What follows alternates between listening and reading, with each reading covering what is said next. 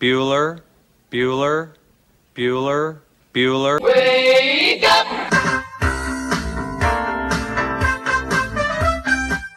Good morning. Terry Wilson. He's going to throw. Conrad! Touchdown, Kentucky. Touchdown! Kentucky! Victory! Kentucky! Like, give your fans what they want, you dinguses. She probably smokes marijuana. Bad, bad girl. They, Rubbish! Here's buggers over here. Back outside. This is the point where he always hits it. Oh! Aaron Harrison beyond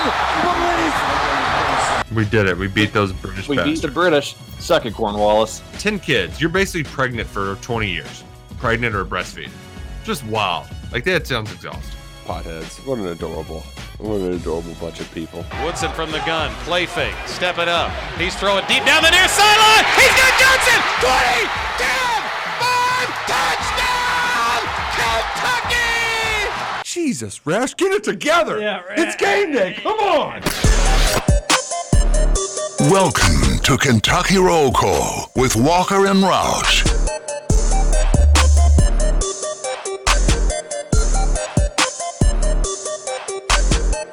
Hello, everybody. Happy Friday to you, December 9th, 2022. You're listening to Kentucky Roll Call. You're on Big Sports Radio, 96.1 FM, 1450 AM. TJ Walker, Nick Roush, Justin Kalen, all here on your Friday morning, getting you ready to get your weekend started. We appreciate you listening along.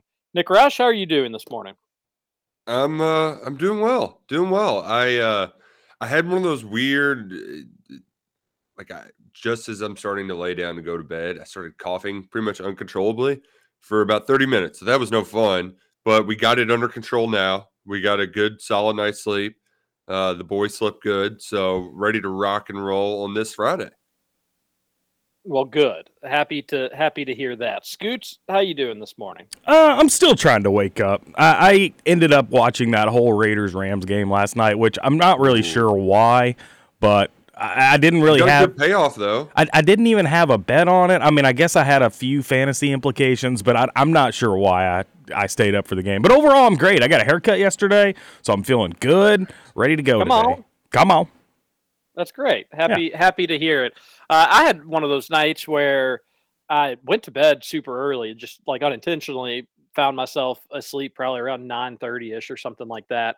And then no joke, probably woke up every hour. Like just once an hour woke up. One of those nights where it's just like I woke up, I was one time I was just I was sweating. Don't don't really know why. We keep our house pretty warm for the baby, but like I was just super hot. Then woke up another time to to to to go number one. It was just every I could never get like more than two hours of sleep. So one of the worst night sleeps I've had in a while at no cost to the baby, which is the weirdest thing at all. It's not like she was crying or needed attention or anything like that. It was personally just me not being able to uh, to stay asleep. But Sounds like a you problem. it is. It's totally a me Mhm. problem, and it's and, and I'm going to be the one that's dealing with it. Well, but And the you good news is, when you fell asleep so early to begin with, I probably did get enough hours of sleep. But it's also it was just a, bad night. You'd wake up, and you're like, all right, now it's time to get up. Now it's probably time to do radio. You'd look at the clock, and it was four o'clock, and then like, okay, well, I need to try to go back to sleep. I can't really burn seven hours right now, or seven hours, three hours to get to seven o'clock. Then fall back asleep, wake up. All right, now it's probably time to wake up. Nope, five o'clock. Uh, you got two more hours, buddy. Go back to sleep. So, not the best night that I've ever had in my life, but that's all right. It's the weekend. I'm excited to be doing radio with two friends, and there's a lot to talk about on today's show. For UK being in their you know once a week basketball schedule, this week has been as loaded as we've had maybe in Kentucky roll call history. It's just been every day. There's been more stuff to talk about, and today is no exception. So we want to hear from you on the Thornton's text line 502 414 1450. You text it in, we read it on the air. And Roush, no better way to get your weekend started than a trip into one of Louisville's 13,462 Thorntons. There's so many Thorntons uh, on every corner, some might say. Very convenient, uh, and they're simply the best. They've got uh, delicious hot coffee uh, for your morning. It's a Friday too. Just go ahead and treat yourself. Get yourself an extra donut, right? Like, Mhm. It's it's start the weekend with a bang. Download that refreshing rewards app and pop on into a Thorntons today. Speaking of Yeah, start your yeah. weekend on a bang, you can actually get bangs at Thornton's as well. And I'll I'll have you guys know, I went to a Thornton's yesterday. Old buddy in a big old truck pulls up beside me, walks into the store, leaving his truck running. I just smiled inside. You didn't take a picture of it or a video? I did. Oh, I should have taken a video. Yeah, or I should have just, Otherwise, people or, may- or I should have just stole his truck. not- you could have stole his truck too. That would have been all the evidence you needed. Uh, otherwise, people may not believe you, Scoots. Of course, I do. I don't think you're you're a liar, and you're always honest with this radio show. You be sure to let us know it. Absolutely. Although I didn't, I didn't put the disclaimer out, so maybe I wasn't being honest. Exactly. Watch out, folks. Watch out. Uh, Roush, The, you uh. Yeah. Uh, yeah. I, I will say, Scoots, in hindsight, I feel like I've definitely seen trucks pull that move before, but they're diesel usually. So I, that's why I forgive them because it's just like, oh, well, they've got to keep the diesel running, right? That's true. Yeah, but this one was gas last night, so Is that how diesel works? Yeah, like uh, diesel fuel's better than it used to be, but back in the day, you would have to have like diesel warmers. Uh, Like Mhm. if you had a diesel car, you had to have like some sort of warmer thing to make sure it didn't turn into jelly in your tank in- during the cold months. Diesel's very weird. Huh. You you could be making that up one thousand percent, and I'd have no idea if it was true or not. I'd never heard that in my life. But interesting. Well, that's why Scoots leaves his car running for his diesel. absolutely. Got to keep the diesel in that Hyundai, the, the tiny little Hyundai, uh, warm. Well, Roush, I remember back when we were just wee kids at the University of Kentucky taking journalism 101. Buck Ryan, who I wasn't the biggest fan of, but everybody took him, everybody had them. And I remember one lesson from that class, besides Mhm. getting to dress up for Halloween and get bonus points. Uh, Wait, that was part of the really? Yeah, yeah, that's freshman in college. Shout out Buck for. Nope, I mean, yeah, no it's like kidding. high school move. Like, Oh yeah, big time. And then like people, which is totally Buck. People just took it a bunch of different ways. Like some people just like put on like a football helmet, but like with their normal clothes, and they were like, "I'm a football player." And then there was like sexy bunnies and mice and stuff too. So Buck was all over the place with that one. But one lesson I remember him telling you as a journalist, uh, besides be the first one there, the last to leave, blah blah blah stuff nobody listens to, was don't don't make yourself part of the story. And here I am watching the Jeff Brohm press conference, introduction press conference, and not only do I see Nick Roush dead smack in the middle of my frame, you also thought appropriate to just cuss in front of millions of Americans? Yeah, yeah. You, uh, you know, they, they they wanted the show, so I gave it to them. I love that you thought like you were the person blocking the camera angle, not the not the 13 or probably 30 rows of people standing in front of you. Yeah. Nick, Nick Roush's big head was the reason that they couldn't get the good shot. that was that was really really funny, especially just to see it in real time.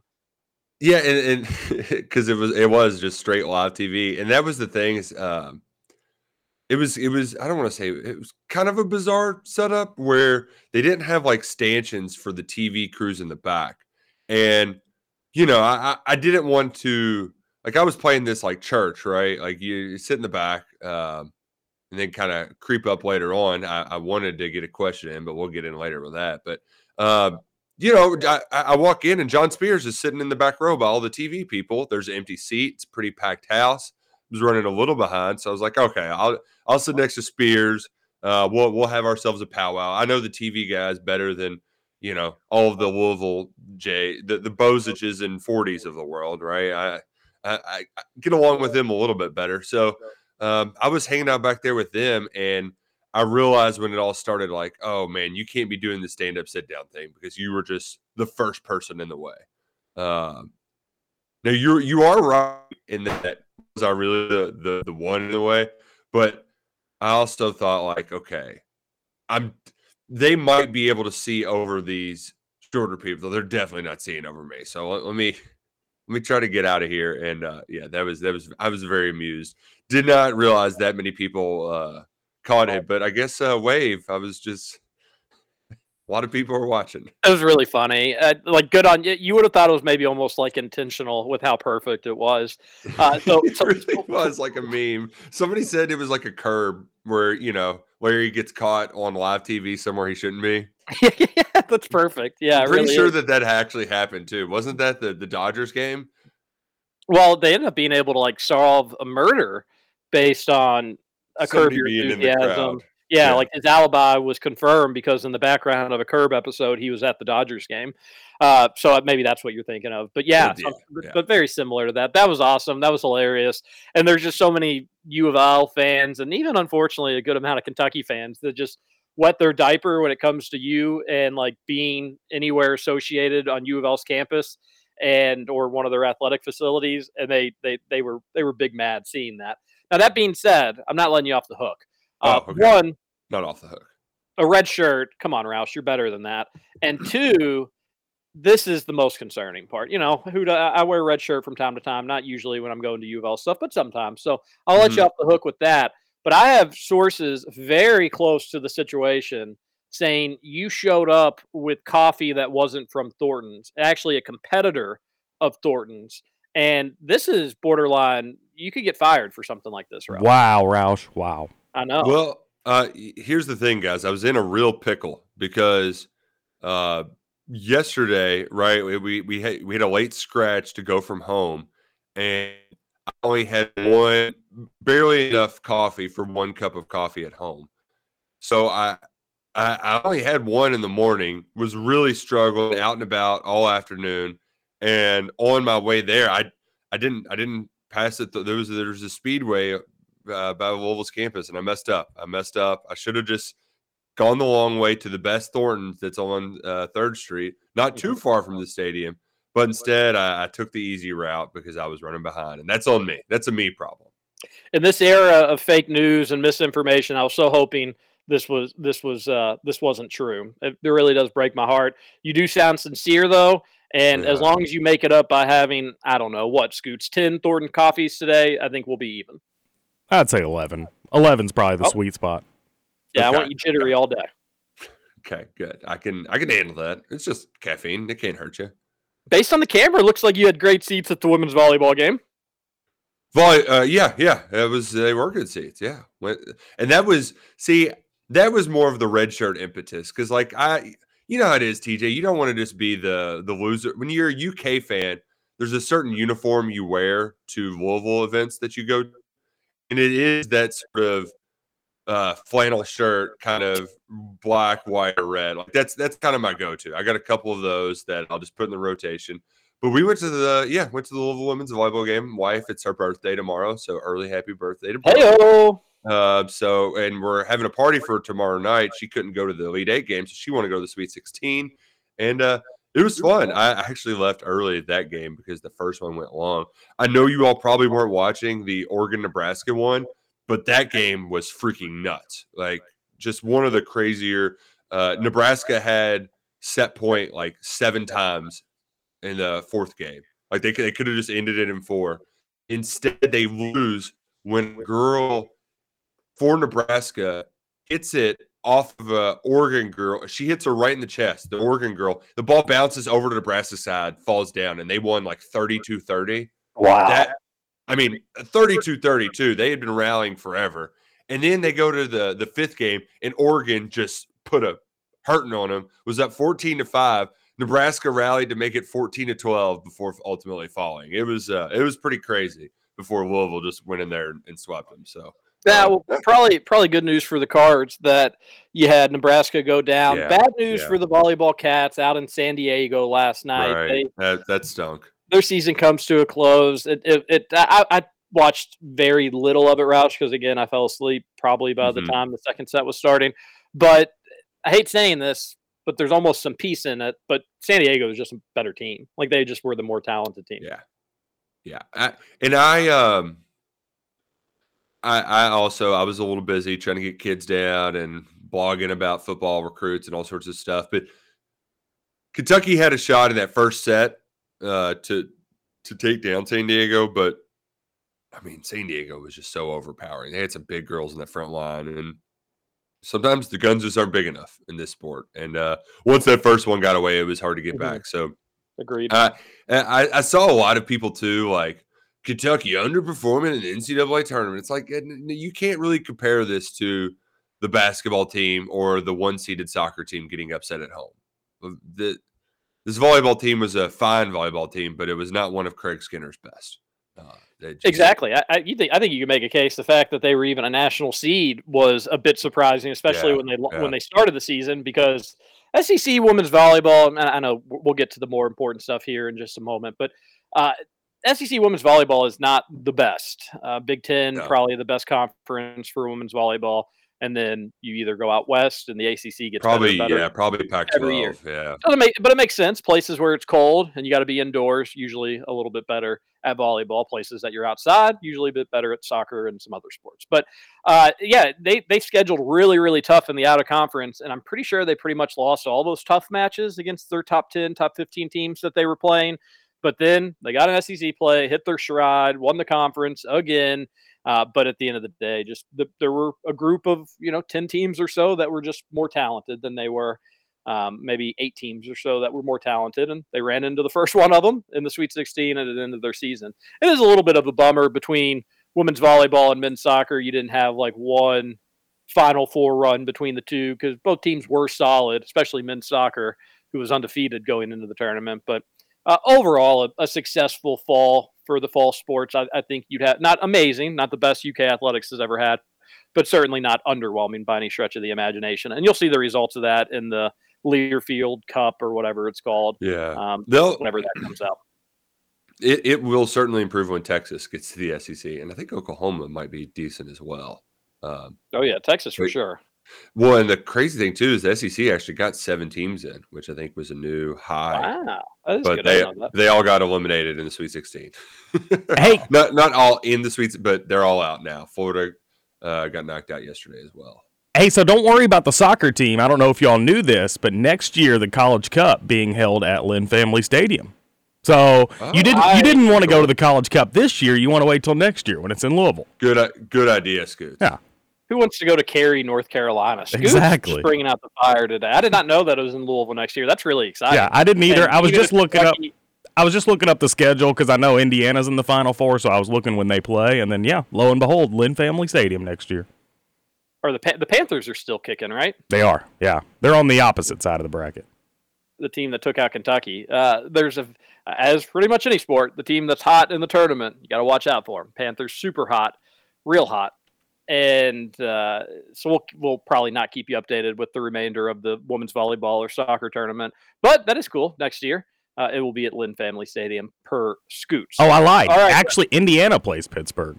I thought they were on the other side, but they play Pitt. Well, oh, watch out for the Panthers. No They're kidding. hot. Oh gosh. That'd be you're gonna you're gonna give us some crap if they beat Pittsburgh and UK couldn't. S- Such is soccer, life. sco- soccer smack talk Scoots. Such is life, I suppose. Well, Roush, there was a big group of UK fans last night watching that Thursday night football game. Scoot's not a UK fan. He was one of them. He wasn't really sure why he was watching it. And it was all said and done. Probably a lot of Kentucky fans felt somewhat similar because you wanted, uh, a lot of UK fans wanted the Rams to lose. Thought maybe it'd be an easy out with Liam Coen. That would have dropped the Rams to what, like 3 and 10 or something like that. Just a, a abysmal record. But they say 16 to 3. It's a dangerous lead in football. Uh, and, And you the especially for the Rams come back. Raiders, who've already blown two 17 point second half leads this year. Uh, and you know what they said? 13 points. That's nothing. We can definitely blow this game. And gave up two touchdowns in the final three minutes. Rams scored with 3:10 on the clock. And then Baker Mayfield, who just showed up the day before, drives them 98 yards down the field and scores the go-ahead game-winning touchdown with 10 seconds remaining. I mean, I, it's probably just because he's got a great offensive coordinator, right? That he was able to pull it off. Mhm. Yep. No, that's exactly what it was. How about that for Baker? I know people seem to be kind of polarized by him, like him, dislike him. I think most people are probably along the page of I don't really care about him one way or another, but he's not a great quarterback. Uh, that could potentially extend his NFL career an extra year, maybe an extra two years. Yeah, I guess you never really know exactly where uh, where it could go from here. But uh, there's a little part of me that was happy for him to, when, I, Oh, when I saw the yeah. highlights this morning. because uh, there's something about Baker Mayfield that is like it just it just speaks to me. You know, his kind of cockiness, his Um, you, you always felt like he wasn't the most talented, but like he tried so damn hard that it worked. And I think the thing with Baker Mayfield is it just has to be in the right scenario for him. And maybe this Rams offense is just the right scenario where he can have some play action. Um, I, ideally, it's with a, a, good offensive line. I know the Rams don't have that now, but I, I just, I, I, I, I want Baker Mayfield. Like it's kind of like Jameis Winston, where you like just having guys like that around. I know they're they're definitely a different story, but like Baker, Baker's one of those guys that I just don't want him to be. Well, and uh, like like another quarterback on that Browns jersey, right? Where oh well, they've all kind of sucked. Like, It's like no, he took you to the playoffs and then you kind of threw him in the trash for Deshaun Watson just because he was hurt for a year. So I, I who could have seen things not working out well in Carolina? So I hope that this this could potentially be the the way he is able to hang around in the NFL for a while. If you listen to Al Michaels last night, this is the perfect situation because Sean McVay really likes Baker Mayfield, and he said that no less than seven times. Jeez. Oh, jeez. Uh, let's just hope that it's not like, oh man, he really hits it off with Coen, and they may have something here for once you get Cooper back next year. Maybe maybe this could be this could be something good. Uh, let's hope that doesn't happen, and let's hope that all the people in the know saying that yeah, it's still going to be Coen. We're just not sure exactly when it's going to be.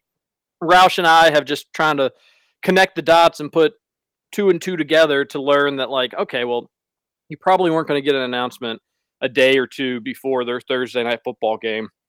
Mm-hmm. But once their game's over and they don't play again for another 10 days, maybe uh maybe or 11 days, maybe you don't maybe, maybe that's the good time. Maybe that's the time he announces his departure or at least accepts the UK job and it lays out a timeline for when he's going to be in Lexington or can do a little bit of double duty. He's UK's offensive coordinator, can I, I don't know if that's if that's something that happens a lot. But UK offensive coordinator could recruit for the Cats and then still kind of stick with his Rams offensive coordinator duties until the regular season concludes. Not what I would want to happen, but if that's what you have to have happen to get Coen, it probably would be worth it. So, Roush, we've asked you this pretty much every day.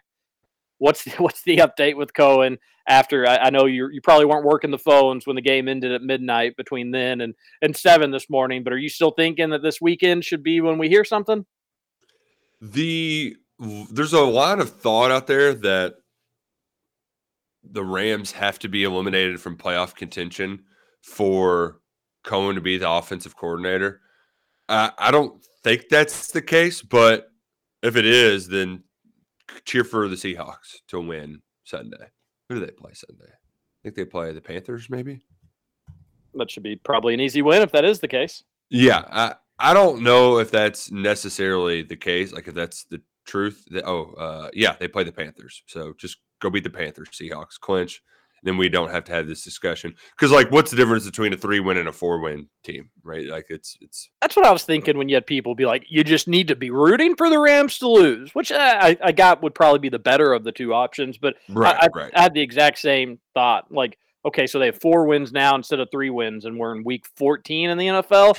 yeah, like uh, not the amount of wins you want to be having at that time of the year. I mean, they're not eliminated technically, but they like have to win, and everybody has to lose out. Like it's not. It's it's it's a very long shot. Yeah. Uh, so yeah, I I I'm not swayed. I'm not. I'm not lacking confidence. I still think Kentucky ultimately gets it done, and Liam Coen has a homecoming back to Kentucky. I just don't know, just don't know when.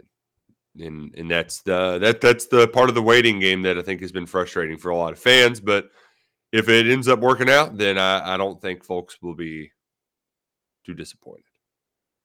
Yep, uh, that's all. At the end of the day, that's just what we want. We all realize that the timeline of this is important. UK needs to be uh, knee deep in the portal. They need to be recruiting, and, and the sooner that you can sell a sexier offense, uh, the better. The better that will be. But it does seem like they're doing well in the portal so far, Roush. They're identifying their targets. It doesn't seem like, and maybe you have an example of one of these that I can't think of, but it doesn't seem like that they've reached out to somebody and just been like, Kentucky? No, no, no, no.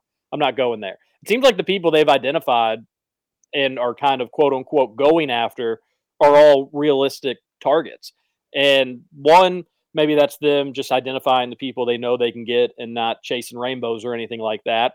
But two, UK, as I've mentioned, and will continue to do so, they do a good job in the portal identifying ta- talent. They don't bat necessarily a thousand, but it's pretty darn good. So the fact that they have kind of st- circled a few names, these are the people they want. Some of them visiting this weekend, some of them maybe a little bit later on. Uh, it seems like even without the offensive coordinator, the jump the Cats have had in the portal so far so good. Still got to sign the guys, still got to bring them home, but it, it does seem like they've they've got if Mertz is their quarterback option, it, still nothing came of that. By the way, as an update, the Wisconsin quarterback that there was one reporter that slid into Roush's DMs and said that he committed to UK. Uh, nothing really more came of that, but it does still seem like he will be a UK target and potentially someday maybe be UK starting quarterback. But it seems like everybody that they've identified Roush is still an option for them, even with some of the coaching changes and uncertainty with positions not yet filled. Yeah, there is a scenario where um like not every person is jumping on board right away, if that makes sense. Like there there is some there are a couple recruiting battles. So Savion Washington is the offensive tackle we told you about earlier this week from Kent State. Kentucky's offered the him, but he's not visiting UK first. He's actually going to Oklahoma State this weekend.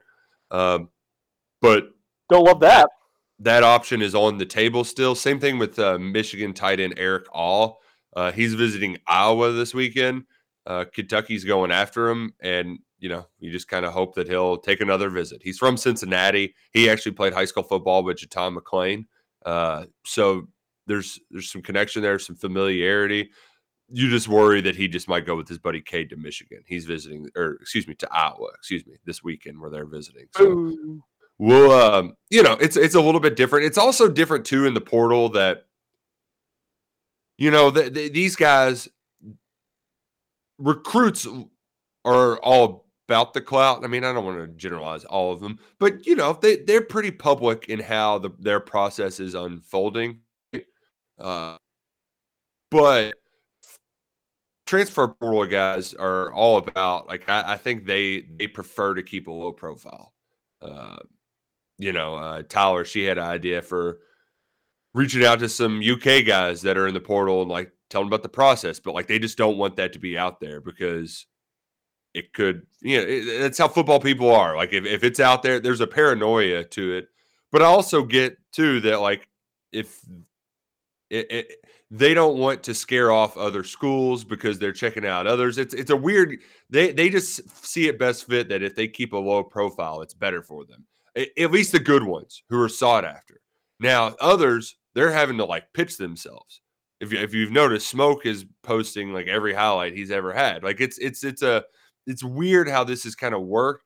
So uh, that that's all to kind of go back to the original point that like Kentucky, it does feel like they're fishing in the right waters, uh, but you don't really know where they stand because a lot of these guys, like Tashawn Manning last year, he came up and committed, did his picture with his blue jeans and his shirt on, and his UK jersey on, but just didn't kind of want to go through the whole rigmarole uh, and just kind of announce. Like it's yeah. it's a little bit different with these portal players recruitments.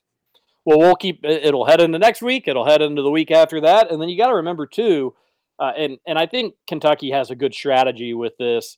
But you got to remember too, you'll get a fresh crop of names around the spring when the spring games start to happen, and players realize they get into camp, they may not necessarily like their role, they may not like the people around them, or they may realize their team's going to stink. So you will get another crop of players that will decide that they may want to go elsewhere after the spring game. But it seems like UK is at least this go around saying, hey, we've got positions of need we got to fill. We're going to attack these. And then come spring, one, maybe if we come up short in one area, we can address that need. Or two, it can just be let's get the best players available and you can sort out the depth chart after the fact. But I do like the fact they're at least addressing their needs right now, trying to shore up the offensive line, most likely, yeah. I think, would probably get a quarterback uh, before it's all said and done. And then you can kind of go into the spring and reevaluate what you need to do then. Which, yeah, uh, we mentioned all that just to say that Kentucky already got a commitment on the offensive line. Yeah. yeah. Uh, Tanner Bowles Glasgow kid. Uh, spent the last three, four years in Nashville, uh, or not Nashville. Tuscaloosa. Got Music City Bowl. Tuscaloosa uh, at the University of Alabama announced yesterday that he will transfer to Kentucky. Uh, and following departure of Manning and John Young, he could slide right into that starting right guard position. Six foot five, 300 pounds. Like he's, he's a big dude, big dude who played limited reps at Alabama, um, but was a former four star recruit and certainly adds some some versatility. He played all of the interior line positions and even got some reps in at right tackle uh, at Alabama. So uh, a big get, a nice start to your transfer portal offseason for Kentucky. Well, we've got more news regarding the football caps, and if you thought yesterday was heated, you go get your boxing gloves out and ring the bell because round two coming up. When Ding, we, ding, ding, ding. I'm, I'm I'm being facetious, but we're gonna have to talk about Chris Rodriguez Oh, yeah. when we return here on Kentucky Roll Call on Big X Sports Radio. Joe Walker, Nick Roush, Justin Okay. Kalen. We'll be right back. Staying alive, staying alive. Feel the city breaking and everybody shaking and we're staying alive, staying alive.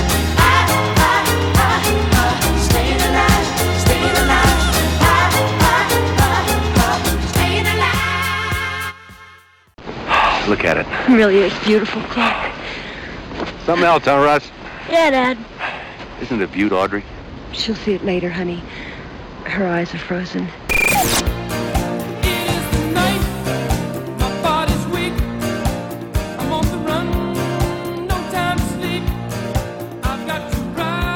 Welcome back, Kentucky Roll Call here on Big X Sports Radio, 96.1 FM, 1450 AM. Scooch, you want to tell everybody about Salsaritas this morning? Sure. Yeah. I mean, it's I haven't had it in a while, so I don't really remember. But it's it, I mean, it's great. I need to go soon because they have just the best, wildly addictive chips. They got the marinated meats, no matter what you get, whether it's a burrito bowl, a burrito, quesarito, quesadilla. It's all delicious, all nutritious, and of course, they have the best blue Powerade in town. They've got a location at Middletown and St. Matthew. St. Matthews has the drive-through, or Middletown has the drive-through. Yeah, that's rough, buddy. Dang It's the Middletown that has the drive. Middletown has the drive-through. I should have known that because that's my salsaritas that I go to. So yeah, make sure you hit up salsaritas today. If you're looking for a good lunch, that is going to be your spot. Salsaritas. Man, we've only been doing the ad since you've been producer.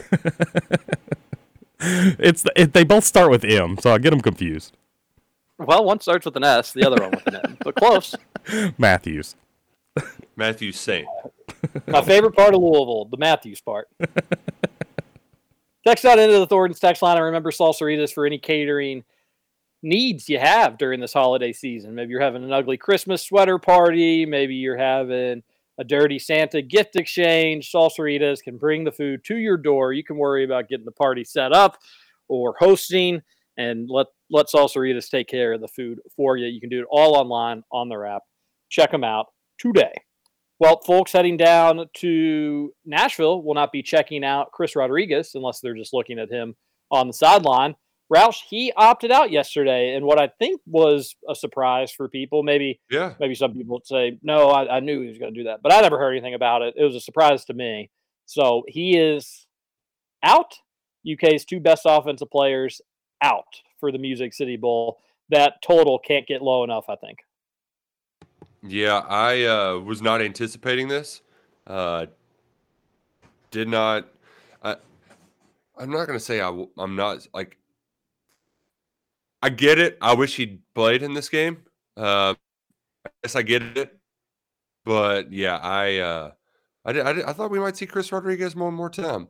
Um, but it was he, he's never been a big records accolades guy. Um, eh, you know, at least when it, whenever you ask about it with the media, he's always pretty dismissive about it. So that it was going to be a long shot for him to, him to get the ball anyway, uh, and and to break that record two, with 230 more yards. So he's going to finish his career uh, third on Kentucky's all-time rushing list. Um, but yeah, man, that that Music City Bowl, it's just, whew, whew. I, I'm in. I, I'm going to slightly uh, divert my attention to another part of the Music City Bowl. Like it just feels like a freaking clown show. They don't even have a media hotel for the night of the game.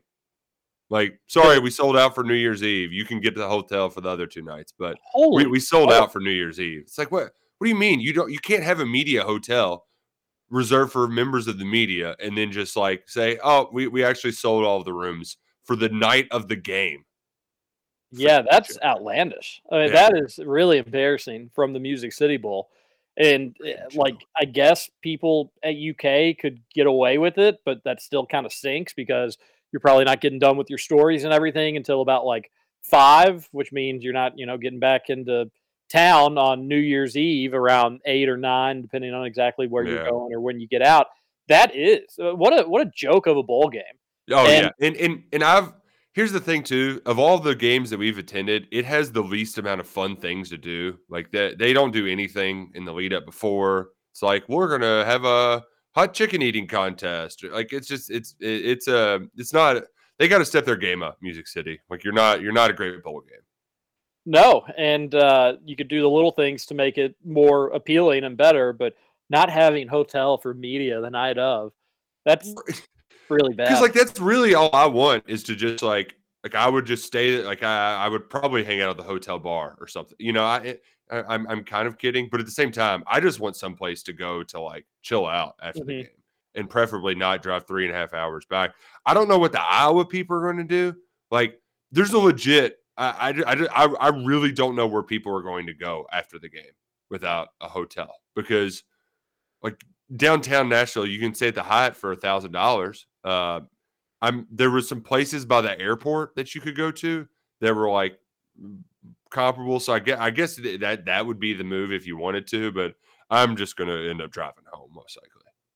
And that kind of stinks, but yeah, that that's a bummer. Uh, back to Chris one- Rodriguez. Or go on. Yeah, yeah. Back to Chris Rodriguez. Uh, well, uh, the one uh, silver lining of all of this is the best bowl outing is going to be tailgating Thursday night football. Uh, the Titans are hosting the Cowboys for Thursday night football, which that's that's going to be two playoff teams. Uh, the tickets are crazy expensive, so I'm probably not going to actually attend.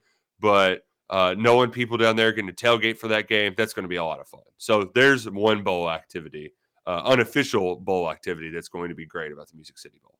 Yeah, that is that that's cool. I did not realize that the Titans were in town that weekend. That'll be good for for folks that make the trip. That and a lot of UK fans are Titans fans, and obviously the Cowboys have a big national following. So Mhm. yeah, that is cool. Chris Rodriguez not playing in the game is not Yeah. cool. No. Again, not to rehash yesterday's, just my opinion. I think players should, if they're healthy, should finish their seasons regardless of the bowl games, regardless of this, that, or the other. We don't need to rehash all that stuff. But I would love to know. Obviously, the scuttlebutt after UK went to the Music City Bowl, a game that will be going on during UK's biggest rivalry basketball game at the exact same time uh, a, a rematch of a bowl game last year that wasn't the most entertaining besides the finish, which was super entertaining, but it wasn't most the, most like a, appeasing game to watch because Iowa's not great at offense and Kentucky has their issues. So we get a rematch of that. I just would love to know why UK wanted this game so badly. Like maybe Levis and Rodriguez were going like even if it was the Liberty Bowl, maybe they were going to sit out that, that game as well. I understand why they didn't want the Las Vegas Bowl because of the timing of it. I don't think it's as huge a deal as they make it out to be, but they're the football coaches and I'm just the little radio guy. So I'll take their word for the December 17th Las Vegas Bowl. But like, I I still just don't know why was the Music City Bowl the best option that they desperately wanted, despite everything looking horrible about that game. I, I would love for the coaches to explain it. Just because it's later on, I think would be their only rationale. It's like we don't have to really worry about it until until later. Yeah, but some of those other bowls are later, maybe like a day earlier. Yeah, uh, the Liberty was the 28th. So, um, as. Stoops said, getting the guys up on Christmas morning to go practice might be a little hard to motivate them. Um, but yeah, that that was their excuse. I'm yeah, okay, that's fair. Maybe that's true, but like, how how is Kentucky going to score a single point? Yeah, yeah, it's um, it's gosh, it's going to be something. And for consistency's sake, too, TJ, I was yet like I am a little disappointed that Chris isn't playing in this, um, because like you know I was real big yesterday. Like the quarterback position, like it, it was a no brainer for Will not to play. In Chris's case, the it because I think it is a case by case basis. Even if he like I, I would be totally down if he just said like yeah I, i'm going to like just i'm gonna play but i might be quote unquote hurt. Because like they might actually just need him in pads in case of emergency. They're down to two healthy tailbacks Tom mcclain and La'Vell Wright. Like kentucky might need him just so they can have somebody to hand the ball off to that i guess they could give it to Dee Beckwith but like i mean th- yeah it's um it's not ideal. Not ideal situation they have it tailback now. Um, I think uh, Luckett was counting out the 10 skill players that could play in this game, and eight of the 10 are freshmen or redshirt freshmen. So, yeah, it's um, this bowl game's going to stink. And like, now, I'm at the point now, if any other old guys are like, ah, I'm good, then I, I'm just going to be like, yeah, you know, no, nobody, no, no. It's Well, just, it's yeah, also such a weird. It, it's so weird that bowl games have meant so much this program, but it feels like everybody this year is just like, eh, we're good. Let's just get this thing over with. Yeah, uh, I mean, again, we, we we know how I feel about the whole thing. I, I do agree with you. Maybe he should have. Maybe they should have just made up like, hey, he he has a, a very light sprained ankle. He'll dress, but you probably aren't going to see a lot of him. And if you get it down to the goal line, just let him get another. You know, let him get his last touchdown as a wildcat or something like that. I agree with you. Maybe that would have been a better strategy. But as much as I hate saying it, and it's not the things that you had in previous years. Granted, the bowl games were more prestigious or bigger, but like you follow the leader. And if your leader's saying I ain't playing in it, then you could have other people be like, well, then why am I going to play in it? What you know, I gotta. And I get the risk reward aspect from Levis's standpoint. The text line's going to bring up some of this stuff again, so unfortunately, we're not totally done from it. But I don't. And I still don't agree with the risk reward aspect from Levis, but we don't have to. uh, I know that you all disagree with me on that. I don't even think you can make a case for Rodriguez's risk versus reward for playing in the Music City Bowl. Like he can only help his stock. I don't think he I don't think there's any way besides of course, you know, getting injured, which can happen, but doesn't happen every single game to every single player. Uh, he can improve his stock. He can put up good tape. He can he can improve it a little bit with having eyeballs. The people watching the college football playoffs that want to just tune into the Music City Bowl before the action gets started. They could see him put up some big numbers against an elite defense. But I'm a broken record on all this stuff. I'm disappointed. Uh, hopefully, in the future, there's two things Kentucky can do. One, hopefully, you don't have as many people opt out, but an easier way to do that. Number two, make a better bowl game, make it worth their while. If the Cats were playing Notre Dame in the Gator Bowl, I, I, you know, I, I, maybe it's a different story with some of this Yeah. stuff. And maybe Yeah, you're in the. Gator Bowl if you don't lose to Vanderbilt. So win more games, play in a more important bowl, and that's probably the easiest fix. You and I and everybody, you know, I, I understand I'm in the minority with my opinions on this, but that's an easy fix. Play in more important bowl games, and more players are probably going to be interested in, in showing off and doing their thing. But it is what it is. It's a bummer. And if I Yeah. if I had had plans to go to Nashville, I think I'd probably be changing them. I'm not saying not to support the football team. Definitely go if you're going. You'll have a good time. Nashville's a fun city, but uh, you're watching basically a spring game. Yeah. Yeah. Um, which that's kind of how a lot of people treat it. So, you know, um, it's just weird seeing it coming from this side of things. And uh, I, I, I don't think we're going to get a ton of enthusiasm from the Big Blue Nation in the weekend leading up to the game. Maybe, maybe I'm wrong, uh, but you know, right now this game has turned into more of a joke nationally than anything. Ross Dellenger was like, "This is the." Uh, he ranked all of the games to watch, and he ranked this as the number one game to watch, and was like, "Okay, if you don't get the joke, then come on." I am wondering, like, uh, you know, how far how how far away are we from like Kentucky just kind of forfeiting? Oh no, they're they're gonna play it. I think, yeah, because you, I mean, the money they make from the bowl games outweighs that, and they- and they, even though there is kind of a numbers crunch, I mean, they had a much worse numbers crunch last year uh, in that Citrus Bowl. Now, obviously, a little bit different, but that last year they were down to like playing true freshmen on defense who hadn't really played all year. Yeah, but I I, could be think they're- wrong. I could be wrong about this, but I felt like last year you had people that announced they were transferring, but they played in that game. They this did, year, yeah. it's not. You know, they're not going to let them. Yeah, yeah, and as Stoops said, it's a little bit different this time around. But of all the people that have tra- uh, entered the portal, and I don't even know if you could consider Smoke one that was in the rotation because he wa- he hadn't really played the last six games of the season. So like most of those guys were more uh depth pieces, if you will. Like Rahsaan Lewis getting in as the fourth receiver. You can put in somebody else as the fourth receiver, right? Like it's it'll be just fine. So it, it's not as worrisome as last year when had a bunch of dudes at important positions get hurt. Like you had your two starting linebackers get hurt. They're playing Martez Thrower in there. Dare Rosenthal's not there. You've got to put move Kenneth Horsey to tackle in that game. Like you, you had a lot of of moving parts last year. Where at least as of now, your only moving part is just your biggest one, and that's uh your quarterback and your top five all time running back.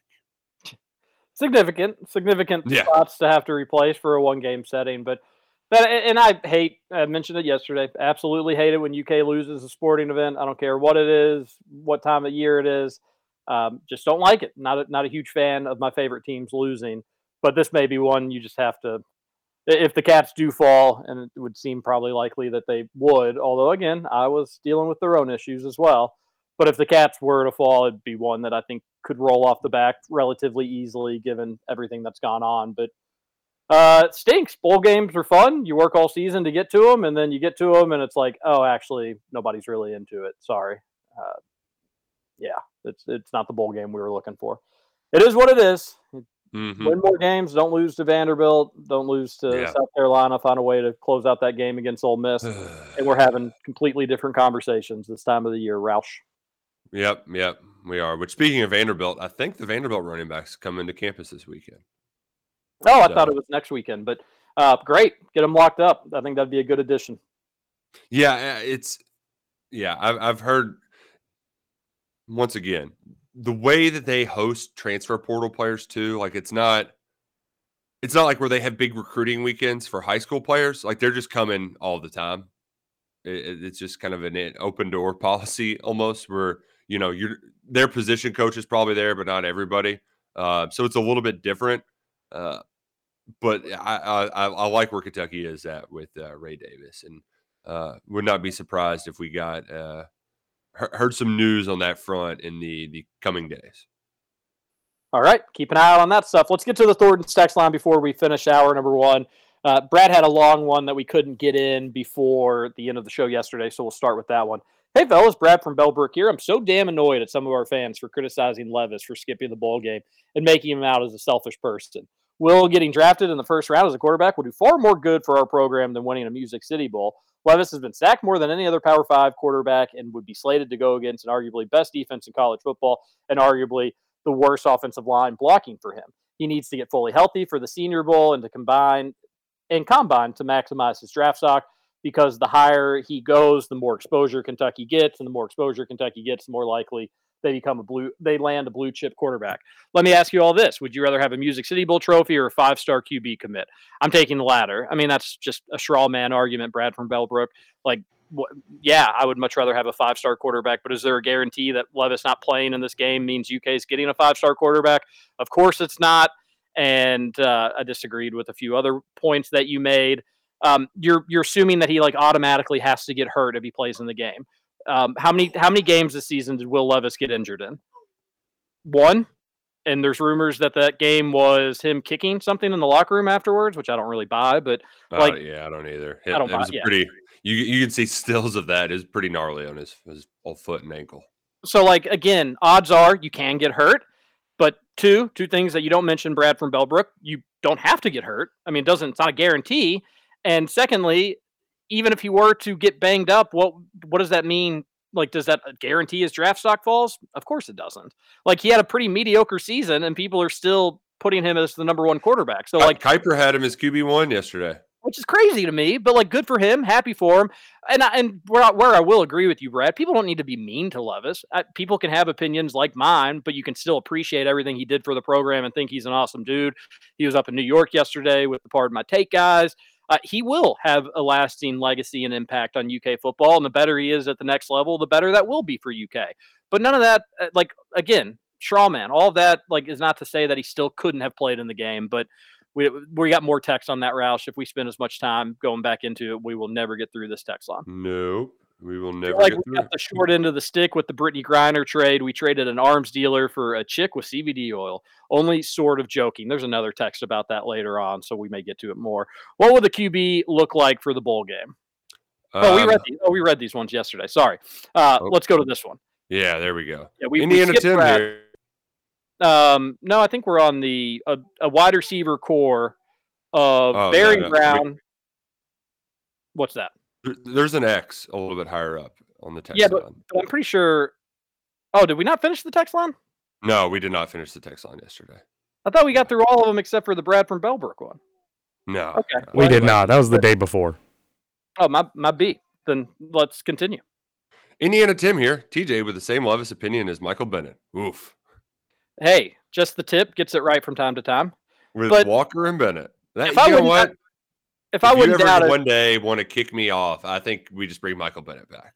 yeah, it's an easy it's an easy fill in. We'll have always that in our back pocket. Um, and knowing sometimes Bennett, like I, I would, I, no, I don't know. I don't know what his take is, so I'll just leave it. TJ's the gaslighter, toxic boyfriend that makes Roush go crazy and act like he didn't do anything. LMAO. Uh, TJ, TJ has has a a- condescending tone. yeah, that's just an unfair There's my, bur- take. there's my burner. that that's like a that's that's just such a defense mechanism to be like, well, it's it's just the tone. Forget about what you're saying. It's how you're saying it. It's like, well, then no, don't counter my tone. Counter the points. Counter the points. Let's let's have an adult conversation. If you think the tone is hurting your little feelings, you well, but need then that if if bit. it is, if the tone does change and it becomes not an adult conversation, then you know that's different. like the literal tone, like a high pitch. Yeah, Great radio, says one Ba- texter. it's baby talk. TJ, you got to give it up. The moment no one to affect players put their service up for sales, they're now pros. NFL pros are healthy scratches all the time. No, they're not. When their teams have nothing to play for, like Green Bay should do with Rodgers, wink, wink. When their teams have nothing to play for, sure. But uh, again, we'll just disagree on what Kentucky has to play for. He's not playing in the game. I don't love the decision. Not going to fault the dude for it. It is what it is. Not what I'd do if I were playing or if I had a kid playing uh, my advice to the kid would be to, to finish out the season and, and play with your teammates uh, that have that have been there and had your back for two years now. But it is what it is. I know that I'm in the minority with this opinion. Roush, if a bowl game doesn't matter, then what games that we play do actually matter. The goal for us to get to a bowl game and win that bowl game, we aren't going to win a national championship. The bowl games are what you make it. You can either make them, prop them up, uh, and, and make them a key staple of your program. You can use them for the extra practices, or you can just say, "All right, here's uh, payday, and we're going to get the hell out of here as quickly as possible." Feels like that UK is doing the latter with this one. Yeah. Well, hour one's done. Hour two next. We're going to stick with the Thornton's text line. Keep the text coming in 502 414 1450. One hour to go on Kentucky Roll Call and Big X Sports Radio. TJ Walker, Nick Roush, Justin Kalen. We'll be right back. You and my slump, you talked about. You take baby. You just the farm on But you turn me up, you take farm on baby. You just the farm on Over? You say over? I ain't heard no family. Welcome back for hour two of Kentucky Roll Call Nothing is over until we decide it is. with Walker and Roush. We're just getting started, bro. Welcome back. Hour number two, Kentucky Roll Call here on Big X. Roll Call. Friday edition of the show. TJ Walker, Nick Roush, and Justin Kalen here on your Friday, getting the weekend ready to go. And the Cats play basketball tomorrow. You wouldn't know it based on us literally not talking about it at all this week. But that's what the second hour of Friday show is for, baby, to preview that Kentucky versus Yale game. I did watch Yale against Butler for a quote unquote garbage opponent. Uh, this is actually a pretty, this will be a solid test for Kentucky. They're a balanced team. They have one kind of go to player. He's a six-six wing player, and he's their leading scorer with like 17 points or something like that. Name's not important, uh, but he's 6'6, 210. And but besides them, they have a few other people that average 10 points or right around 10 points. So it's a balanced group. They have a couple three point shooters that are shooting over 40% for the year. So they can hit some outside shots as well. but I want Cason Wallace on their leading score. Yes, Wallace will give up a few inches there, but like Roush, I just I love using him as oh, you're you've got a you've got a, a scorer that you all go to that you run your offense through. We're gonna put Cason Wallace on him, both to make life difficult on the ball and off the ball. And it, it's it's it'll be a good challenge for him. I think that he can guard people that are bigger than him. Um, and I'd like to see him. If it ends up not being Wallace, then it would probably I don't I don't know who you'd put on him. Um, Toppin would be much bigger, but it's probably going to end up being Wallace. So this will be a good challenge for UK. It's certainly not a game that they should lose, but this Yale team doesn't give up. They're probably, you know, I don't think it's going to be a 20 point game at halftime that you see grow into a 30 or 40 point swell. Uh, most likely, it'd probably be about like an eight or 10 point game at halftime. And then you hope Kentucky can expand that, get maybe a 20 point win, and, and turn our attention to UCLA the following week. But uh, it's a solid opponent tomorrow at Rupp Arena, Roush. It's not one that's sexy by any stretch of the imagination, but it's a this this is a, a dangerous team that if Kentucky comes out completely flat, you could have a Bellarmine like game where at halftime you're you're wondering what the heck's going on.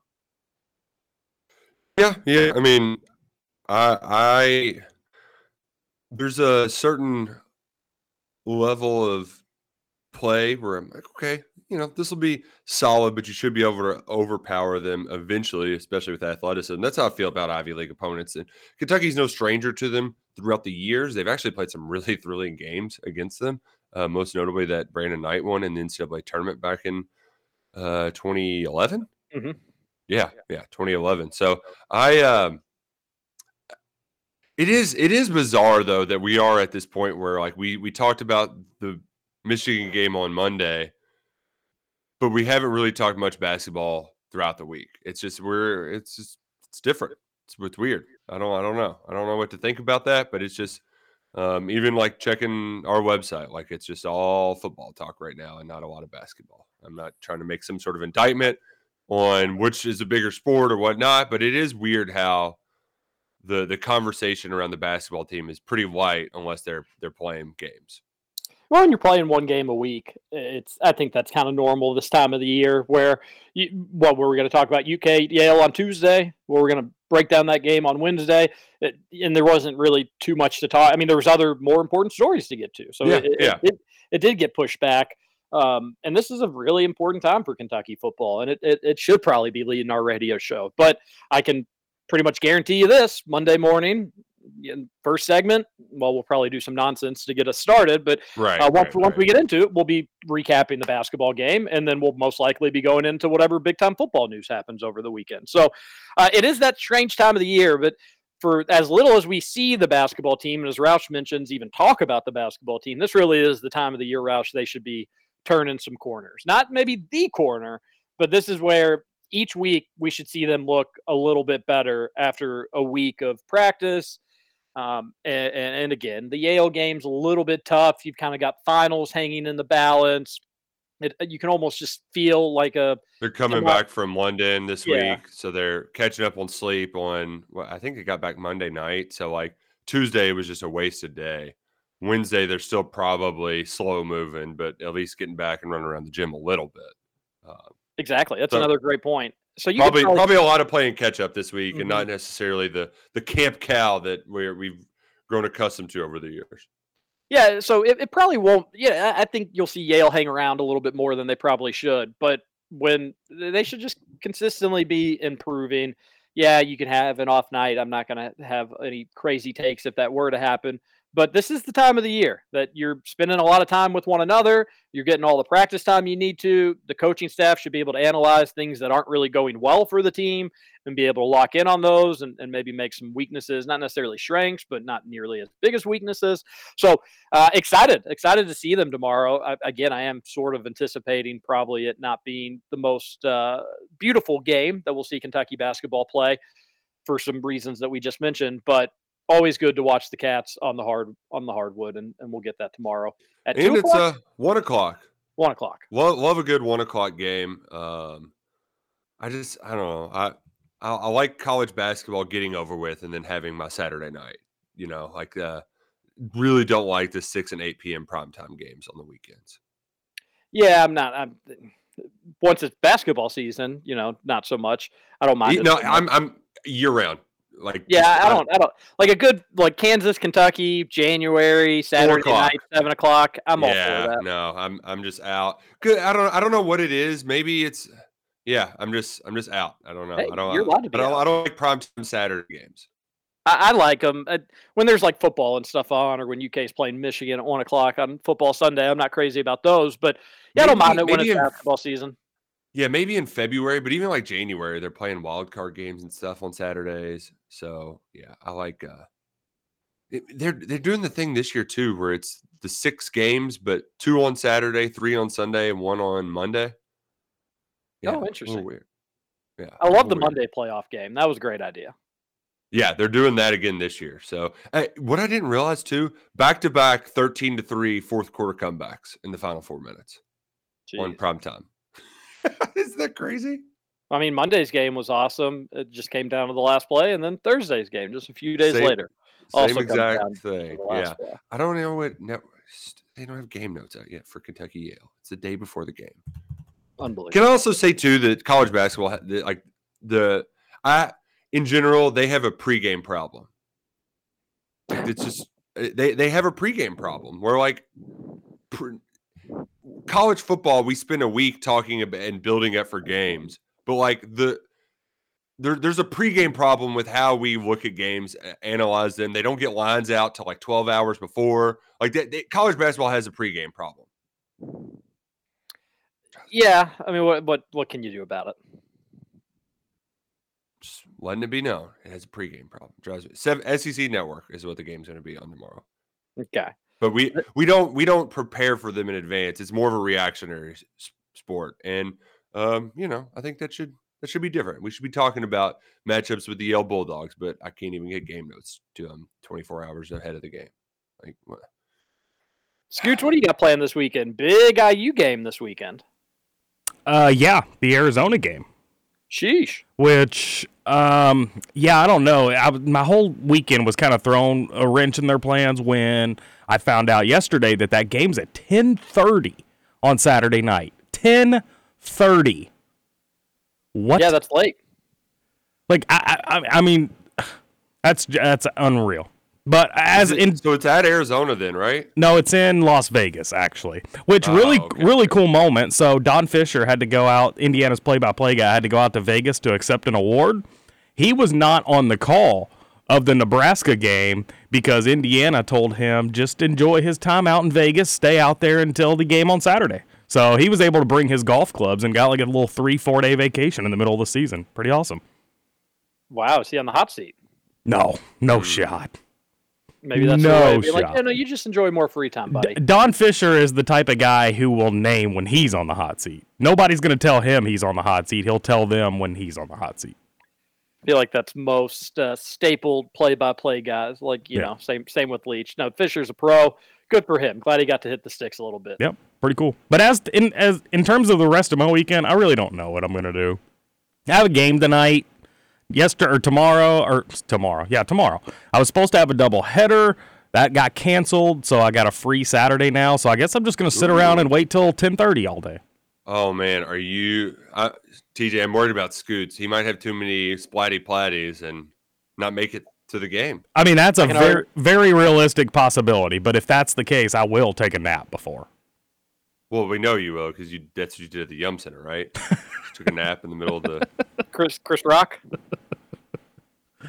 Was that who you saw? No, uh, Uh, Kevin Hart. Kevin Hart. Kevin Hart. Oh, oh, yikes. That's not good. 502 414 1450 is the Thornton's text line. Keep them coming in. We're going to keep reading them. Uh, is there any any other things you all want to get to before we get in the text line? Uh, they're going to bring up a lot of good stuff.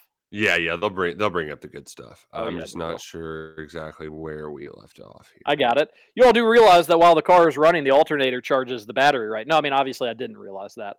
And Levi sent me a direct message, letting me know. I still uh, just not seeing that he sent me that direct message, but I'm guessing he probably sent that in. No, I'm not not good with cars. Not really good with much of anything when it comes around the house or in the garage. So no, I did not know that the alternator will charge the battery. I did know that like while a car is running, the battery is being charged, but I did think that there was like a lifespan on that. Like eventually it would just go kaput. I just didn't want to say that out loud, Levi, and be wrong. So, you know, like I, I, I didn't want to. Risk Yeah, same. Better Same excuse for me. Yeah. John here again. As I was dropping off my 16 year old son to watch school, we were listening to the KRC crew, and you all were going in on each other about the Levis situation. And he was just laughing, saying, This is excitement. Maybe I should start listening and maybe work in radio. Thanks, KRC, for being motivation for my son's ears. Well, got to go talk to you later. John's son, just make sure you got like a real job when you're doing the radio, too. I'm sure you probably enjoy money. So have a real job, but radio is fun. Very Yeah, you could either be a hotel uh, mogul, uh, real estate agent, or uh, bog boy. or own a horse racing empire. Yeah, yeah, that that that too. Whatever floats your boat. I'm glad he enjoyed it, John. So Levis is so Levis sitting the bowl game. Thoughts? That's a good text. Someone check Roush's above ground pool liner. I bet it's cardinal red, as I suspect. L's up, baby. So what did the Brock family do last night? You think? I don't know. It was funny. I was talking to Kim afterwards. Uh, she, I asked her a question. She's like, "You know as much as me. You know I'm." I was like, "Oh yeah, that's true." oh, uh, I tried talking to Oscar, but he was too busy doing TV interviews. Um, and then, yeah, and also big suck it to Louisville media relations. Like Rocco, all of you, they, they, they're silencing uh, professional journalism over here. We got a bunch of honks that can't answer some, ask some real questions. There were some easy soft tosses, and everybody just kept going back to the, oh, well, why was this time the right time coming home? He got like six questions about homecoming. He said all of the quotes he could say about a homecoming. Nobody asked him about Kentucky. I wanted to ask him about Kentucky. Hey, this series in the Governor's Cup has become really lopsided, Jeff. Huh? Huh? How does it feel to lose to Kentucky all the time? You're gonna change that? You gonna or are you gonna keep losing, you big loser? I was ready to ask some hard hitting questions, but they would not give me the microphone. I tapped on this one kid's shoulder. I guess I don't know if he was just an intern for U of L or if he actually worked for him. Hey, get me in here. Hey, give me just kept nope, just kept avoiding me. They're silencing Big X Sports Radio, TJ, and I will not stand for it. really embarrassing for Rocco who works at U of L. That dude is a goober, and I, that that's that's embarrassing that they probably had to go tell their little interns, "Hey, you see that big guy wearing the flannel shirt? Uh, don't let him ask any questions. Make sure you don't let like they had they had to have a game plan for you, Roush. That's Prob- I mean, and like, and I know that some people are like, "All right, that's ridiculous." Roush is not like they. th- That's how Rocco. Rocco's a Jurich lackey. He's like the OG Jurich lackey. So Big like, it's it, that does not surprise me one bit whatsoever if that were the case. Uh, I mean, it had to be. Otherwise, why wouldn't they just give you the microphone to ask a question? I did like that they had to specify only media asks the questions. We can't have fans asking questions. And I thought to myself, what's the difference? Seriously, what's the difference? like, I wouldn't doubt if Jody Oh, was doing L's up like while he was Yeah, asking the question. Yeah, jo- Jody was the first person to ask the question too, which is But old, old That's Roush can't answer it because he's a UK guy. You can't have a UK guy ask a question to his cousin during the opening press conference. What a joke! Al- like he also, that um, dude, he is such a clown. Also, how, n- nobody asked him like, "Hey, is this your last job?" Like that's that.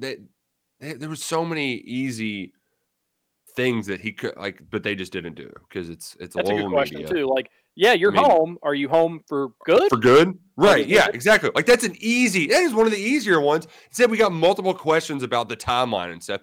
Jeff isn't going to tell you the damn timeline, but it happened in 48 hours, so it's obviously pretty freaking quick timeline.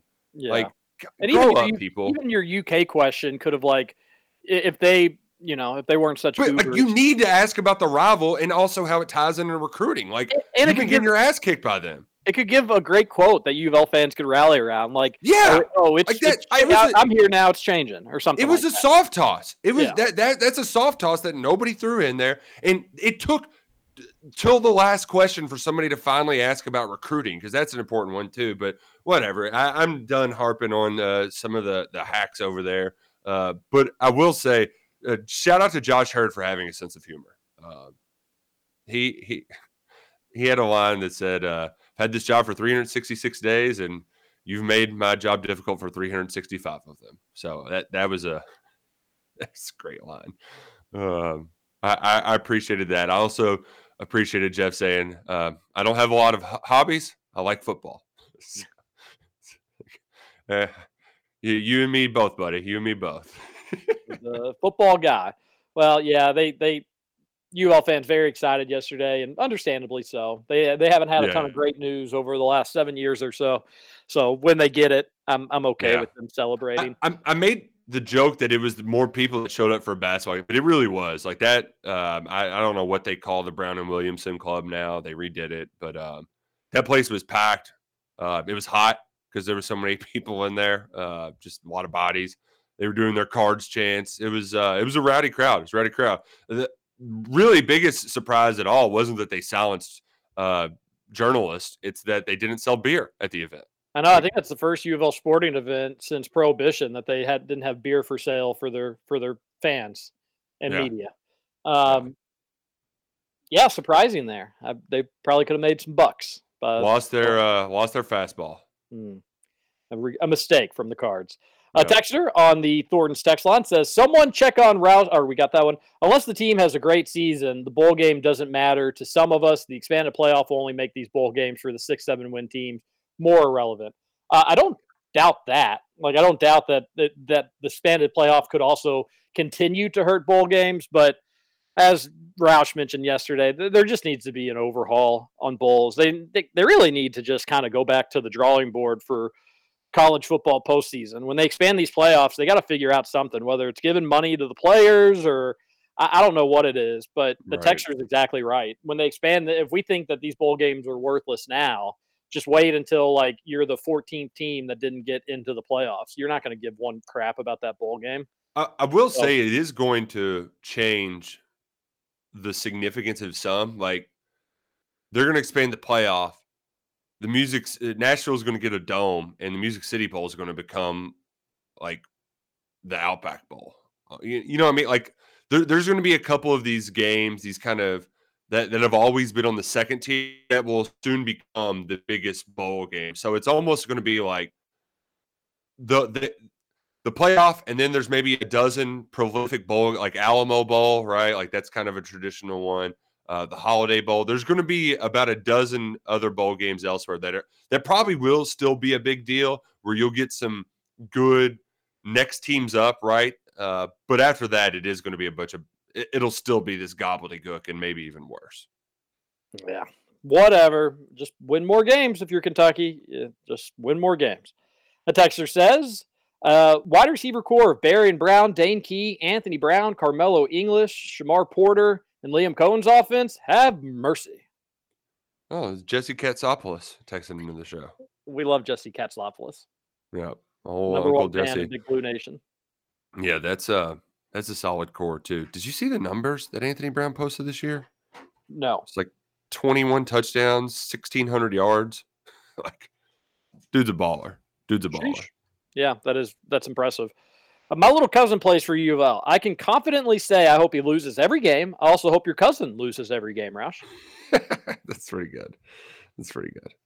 A texter says, "Don't really care about Brittney Griner or what she stands for, but to be treated the way that she was over there is disgusting. It's disgusting how folks over here who smoke weed and hide it from police because it's illegal, but say she should stay over there and rot because she has different political belief is by far the most disgusting part of all of this. I'm happy she's coming home, and I don't care who we release to get her back. The haters and losers that are so far stuck on one side of the political spectrum that would rather see someone suffer for doing the exact same thing they do themselves, just stupid and more inhumane than anything. Sorry for the rant, just wanted to get it out there. Well, what those people would say is, yeah, but like in, in, in Russia, you know it could be punishable by something just totally outlandish.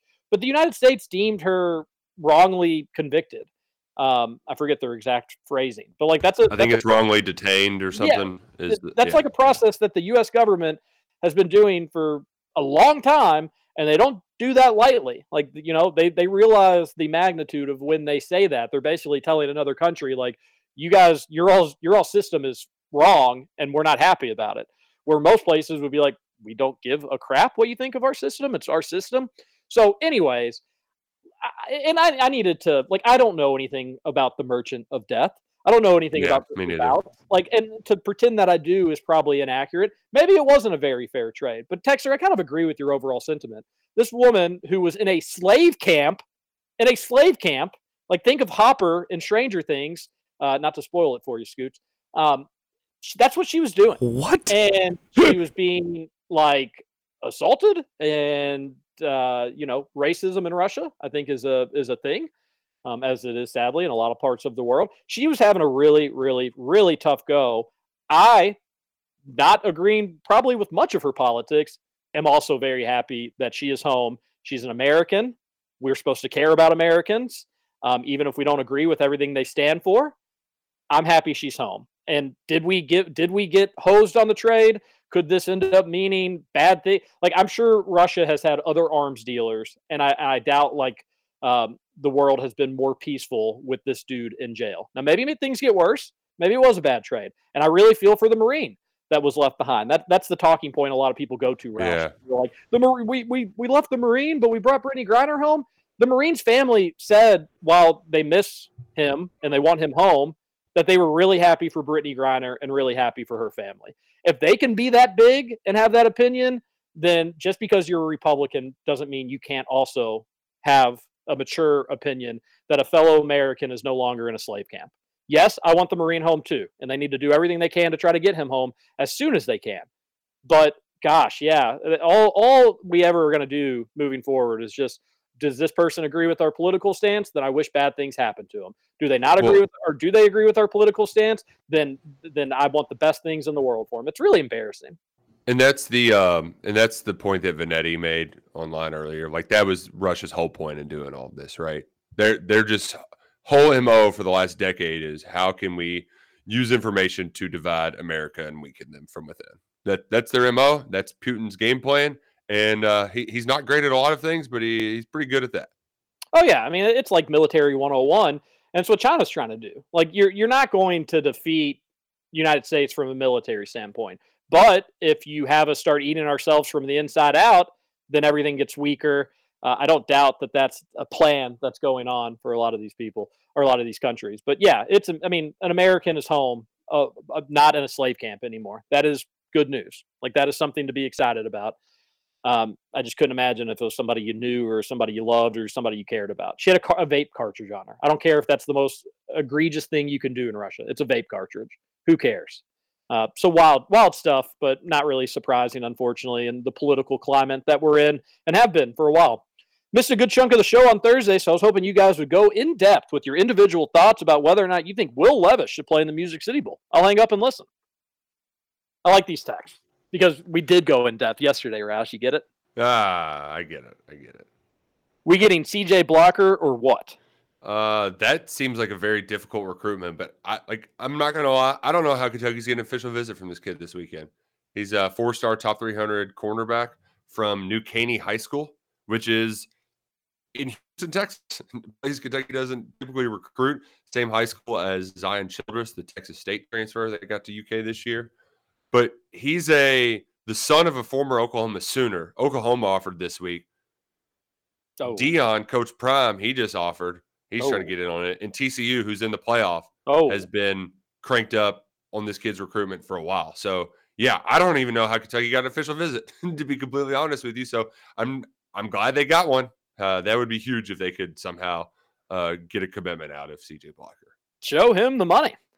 Uh, Texter says Roush owned TJ with facts and logic. Bum bum bum. Workshopping to take the John Hale Rod the rushing record. We'll check back in once it's ready. Love it. Please let us know when it's ready to roll. we can't wait for that. Uh, I mean, it, it does stink though, because like, I mean, just those four games, he's easily breaking that. 230 yards in four games. I mean, Yep. easily breaking that. Oh, no doubt. And I did like I I had I wasn't gonna tweet about it or anything. It wasn't worth bringing up. But like the people were like, well, it was probably a long shot. He was gonna break the record against Iowa anyways. Like no doy. Yeah. I mean, I think most people realize that. But again, uh, maybe I'm just in the minority of this. Like Chris Rodriguez would have helped UK in its chances of winning the game, even if he hadn't broken the record. Um, but yeah, it was very unlikely he was going to get 230 rushing yards against Iowa's defense. But if he has those four games, Roush, he, he has it probably by like week nine, you know, if if not before then. Yeah, yeah. It um man, just real bummer, real bummer. But uh Chris, uh he he he meant a lot of things to a lot of different people. For me, he introduced me to Buc-ee's, and for that, I thank you, Chris. You changed my life for the better. I think he was the best running back to, that I've ever seen at UK. I do think he was just more talented than Benny. Um, if I had to pick between the two and I had three years of either one, I am picking Rodriguez. I think uh, it's tough though. You can't go wrong with either. And I, I feel like when you walk outside and the wind chills below zero and you just feel like you get smacked in the face with the cold, I think we're going to get smacked in the face of the reality of not having one of the best running backs in school history next year. And we'll be like, whoa, this is not nearly as fun not having a reliable, tough runner that can put his head down and just bring the contact to the to the opposing defense instead of vice versa. And the Vanderbilt running back will be good. It'll be a good it'll be a good addition, but we're going off back, you know, we're going off a six year stretch, Roush, seven year stretch of having the best running back in, in school history. And it's also not like Boom Williams was a slouch even before him. He obviously not, I think, in the same conversation as those two guys, but he was good too. You know, he was he was fun, big playmaker, um, and and at times, well, he wasn't he wasn't the most consistent running back in the world, but he could turn something into he could turn nothing into something in a blink of an eye. And the thing about Chris too, I know he played uh, an extra year uh, than Benny, but like people forget he was in the doghouse to start Mhm. his career. Back in 2019, he fumbled early on near the goal line, and Gran just didn't put him in the game until that South Carolina game. Um, and that's when him and Lynn got in late and scored a touchdown with a little Bowden Bowl and, and really got things started for a special second half of the season. Uh, fast forward uh, even a year later, and remember all the like, just give Chris Rodriguez the ball complaints like that. As much as Eddie Gran was his passing offense struggled, him not giving the rock to Chris Rodriguez was almost just as bad as a malpractice. So Yeah. he he was almost he he was almost the school's all-time leading rusher in spite of the actions of one of his coaches. Like it's it's it's crazy how talented that guy was and, and what he did. Um, it was a little bit different than Benny. Um, it, it was more explosive. Um, he didn't have the same showmanship and kind of star power that Benny brought. Like Benny had that swagger and confidence, but Chris is just a, a different type of animal. Drew had a screenshot from the uh, a screen grab from the Georgia game this year where he's tackled behind the line of scrimmage and it's just a pile of Georgia bodies and he gains four yards after that screenshot. It's like what? What? It's crazy, absolute insanity what he was able to do wearing 24 in a Kentucky uniform. A lot of fun watching him. I'm not sure if anybody knows this or not, but I wish he was playing in the bowl game. But it was a, a hell of a ride for Chris Rodriguez at UK, and he'll go down as one of the one of the goats at his position. We need to long overdue for our last break. Oh break. wow, yeah, we Well- forgot a com- almost forgot a commercial break. Time Gee. flies when we're having fun. We'll come back. We'll get as far down the text line as we can get. Don't go anywhere. It's Kentucky Roll Call on Big X Sports Radio. TJ Walker, Nick Roush, Justin Kayla.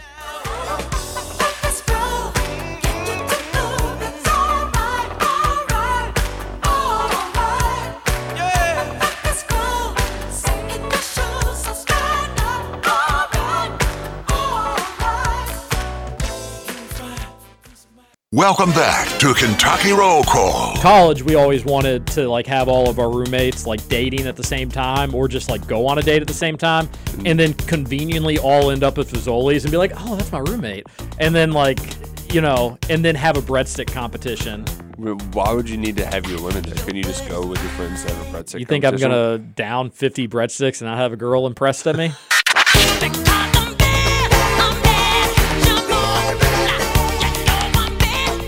Oh, the old breadstick eating competition at Fazoli's. If you're wanting uh, a potential date to fall in love with you, if you just Mhm. take down 10, 15, 20 breadsticks in front of him or her, they're Man. going they're going to be like this person means business.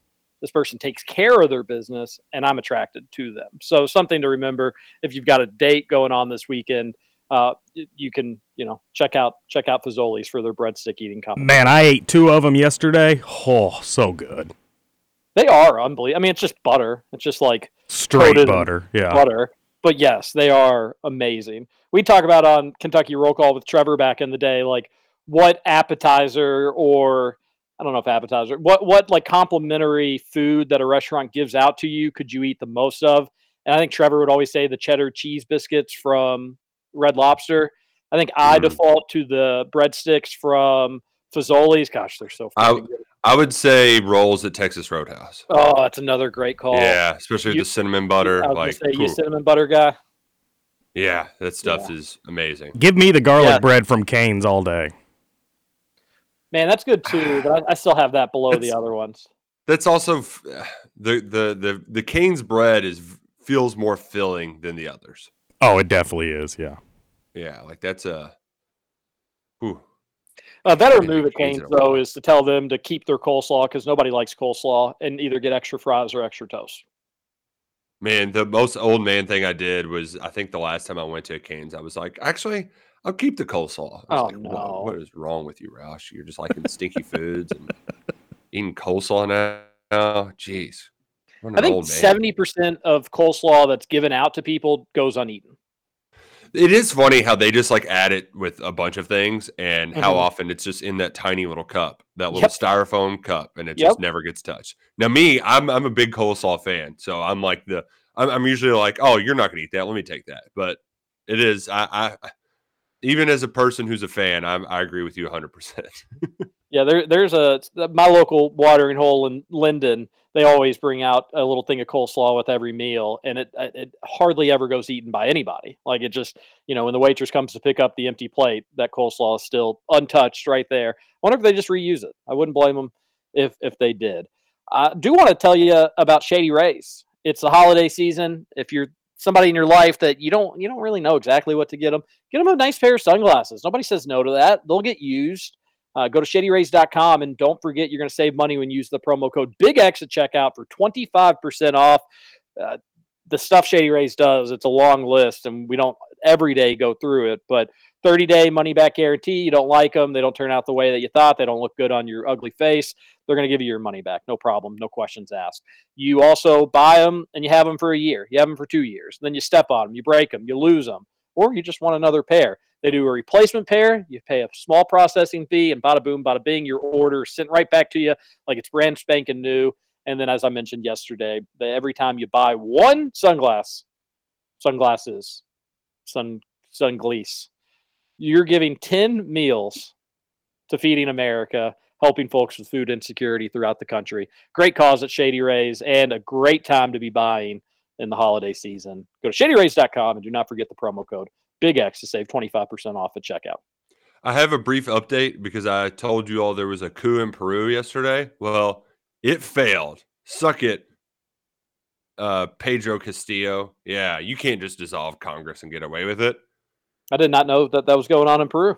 Yeah, yeah. He tried to dissolve the government, and when they tried to impeach him, and they said, "Who do you think you are?" And Know a lot about South American politics. oh, it's wild. but it, it seems like you know in the middle east it's unstable and we're worried about this that or the other it's good that we don't have to worry about that in south america but sometimes you hear stuff about this and everything going on in brazil and you're like i wonder if that's going to happen like where that just whole region just becomes chaos Oh, have you Haiti right now? Read up on that. That stuff's wild. It's just a country run by gangs. yeah Yeah, it's it's it's not great at all. I actually took a I was a poli sci guy. I actually took a South American pol- politics class. I ended up having to drop it because it was way too hard. But oh, it was it was like it was one of those hard. classes where they wanted you to really read the books and like uh, Yeah. it was just yeah yeah. It I bet that would be hard. I mean, I'm laughing just because you said it so quickly that you dropped it. But like, I bet that would be a pretty tough class, and you were probably just looking for like an elective or something, not that was going to be a totally time consuming. Right, right. And I ended up making it kind of far into the class um because it was interesting, right? Um they they have a lot of like communist backgrounds with the guerrilla warfare with uh, the dude who hooked up with Castro. I, I can't think of his name right. Che Guevara. Like so the Pinochet in Chile. they- like They hooked up. yeah, they they hooked up. Uh, That's But hot. there, there- there's there's just a lot of uh, uh, tumultuous times and various ideologies and uh, South America over the last few years. But Peru, uh, new new democracy, and uh, Castillo tried to in that he tried to like say, nope, you're out Congress. We're going to do an early election, and they arrested him and charged him for crimes uh, uh, of a rebellion. Uh, My heavens. it was a you- third impeachment vote. He uh, that he was trying to get out of, and they were like, "No, dude, you're not. We're not doing this." And so now they have a new president, Dina Boluarte. So good job, Dina. You you you you put you you lock him up. I'm genuine about this. So as to say, we don't have to spend a lot of time on it at all. But Roush, have you kept up with the Twitter files, part one or part two at all? Uh, from a distance, uh, Kevin Clancy has done some explaining to me, so that's that's my knowledge of. But, but it's basically like, oh, we have evidence that Twitter was just uh, doing whatever either political party wanted them to do for them during the election season. Correct? Uh, I mean, obviously, it was they they they obliged to a few of the Trump's White House's requests, but it was like 95-5. It was what everybody thought Twitter was doing. It was what everybody thought they were doing, and Twitter kept saying, "No, we're not shadow banning people. What are you talking about? No, we don't control what trends. Uh, it's just whatever the people are talking about." And it was all a lie, and they and, Yeah, and they're caught. They're caught, and people need to go to jail about it. You can't shadow ban political people that you don't agree with. Like you just that that's what you do in a banana republic. You don't do that in America. It's Also, what is wrong. shadow ban? Can you explain what that? Because I hear that thrown around a lot, but I don't exactly know what it means. So like the person, so they have a system, and this is what broke yesterday. But they could like they could say, "Hey, this person don't." If somebody searches for this person on Twitter, don't have them pop up. Like they have to type in the Oh, exact okay. name Like, before bury them in the Mhm. search results. or if this person has a bunch of likes, make sure like it doesn't pop up as an important tweet or a popular tweet. So they so basically I mean it's exactly what it kind of sounds like. They were banning people to some capacity, sometimes just flat out just suspending their accounts without telling why. And they would always just be like, "We don't know. We think it's a glitch in the system. We're no, we're not. Your your your likes, you're just not trending. Like other other more important topics are trending, not what you're talking about." And it all they they just got caught which I wonder why they'd sell it, knowing that like you know Musk would find out all this information because people can and hopefully will go to jail for some of this stuff. But I didn't want to. I, I just was wondering if you were keeping up with it at all. Yeah, yeah, it's uh pretty nuts, but it's also like, oh man, shady things in politics and media. Like, uh, I'm so surprised. Like, oh yeah, Dan Snyder and the NFL were trying to cover up. Oh my gosh. Like, I mean that you like, uh, uh, you think like, of course the NFL leaked the Jon Gruden stuff to make Bruce Allen look bad. Like, well, it wasn't the NFL. I mean, well, it was the or it was Snyder. Yeah, Yeah. Like what? That is that is uh, that is. Hey, Oh Roush, my goodness. who do you think leaked the Jerry Jones photo? Oh, it had to be Dan Snyder, right? No doubt. He's coming after Yeah. everybody. He said he was going to come after everybody. And I bet there's like hundreds of thousands of Green Bay owners that are really nervous right now, myself included. I hope some of that stuff doesn't get out. It's a great setup. He is going after all the owners, though. It is He crazy. really like, is. It's what, what a little, what a little dweeb. Oh, that guy is such a loser. And I, I'm glad that some of this is coming to light just to prove, like, oh, this is Dan Snyder is the biggest piece of crap garbage Mm-hmm. human ever. Yeah, yeah. I'll be excited when he is no longer an NFL owner. Uh, not that I give one crap about the Commanders or Washington or dislike them, like them, or anything like that. But that dude just seems like a bad, bad fella. And you know that he's uh, getting desperate when he's starting to leak this stuff because they always liked having like it, it's good to have bad owners around you to kind of prop yourself up. So you're like, oh well, you know, I'm sure the I can't think of the dude's name, the family that owns the Bengals. Like, I'm sure they were happy to have the Snyders around because even though the Bengals are cheap, they're at least not like looked upon as the worst humans ever. So like Dan Snyder's made a lot of owners look good over the years. Now it's just like, all right, there's no going back. We got to get rid of him. Yeah, and hopefully uh, this says that they're looking to to sell. Let's hope that's the case. Uh, Texter says,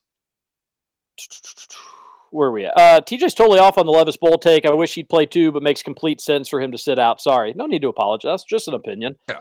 A Texter says, Rush "Route- the stuff Jay and Walker. "Don't don't Oh, do it. Don't- You'd have to find a I- big, I it'd don't have to be like know. a meat locker. I I don't know if I'm fitting in your normal standard size. Oh yeah, I'm I'm that good of a bully. Don't you worry, buddy. Uh, no worries on Morgan Wallen. Scoots, his cousin, Roush's former ex boss, already absolved him of all of his sins. All good. Oh, Ralph sweet. Scoot, you played Morgan Wallen. Uh, I did not this week, but that was He remember. just said he would. I pl- I'm gonna play Oh. anybody I want to play. Uh, it was really funny when we brought Rutherford on, and he hates Morgan Wallen. So What? naturally, we brought him on to Morgan Wallen. How can you hate good. Morgan Wallen? You must hate music. Maybe Yeah, you I'm just don't like of- some of the things he said in his past. I guess. I'm also just not a big fan of his music either. I think his music's good for country music. Uh, is he really cousins with with Matt? Yeah, it's a little bit more distant than the bro- like their grand, their mothers were first cousins. Wow. So That's yeah, pretty So that makes him like He's like a third or superstar. something. Yeah. Yeah. Uh, why does the sheriff hate Brohm? I so I think he doesn't like, and he's gonna act like he's his biggest fan. I don't think he likes him because he's not in like the Catholic school media group, so he's on the outs. Oh think- yeah, that's true. I don't think he And, wanted like- Brohm to come back because he like he was sad he's left right hand man, and now like there's probably ten media members before you get down to the old deputy doofus. Oh, dude, Du- Deputy Doofus is might even be behind me, who's behind like ten other people, and I'm family. like, because like you got to think about it. Bozich and Crawford and Forde have been Yeah, writing about them since they were in high school. Like great point. they're they're yeah, they have good relationships with one another. I think Deener did Deener go to school with them at the same time, or is he older? Well, Deener Or- went to St. X, but they could have been maybe in at the same time. Why did I think Deener was a Trinity guy? But either way, like yeah, it's just um yeah, I think not having as easy access is probably plays a role in there. Uh, Yeah, I, I could be mistaken about that with Deener, but I'm, I'm pretty sure he was. But anyways, another texter on the Thornton's text line says TJ sounds like a selfish, grumpy old man talking about Will in the bowl game. This college football now. This is college football now. Sorry, pal. College kids care about their future. Oh yes, Will Levis, the only college kid that cares about his future. and again, I'm not not grumpy at all or selfish. I have an opinion on it. I have a radio show, and I'm certainly going to share that opinion on said radio show.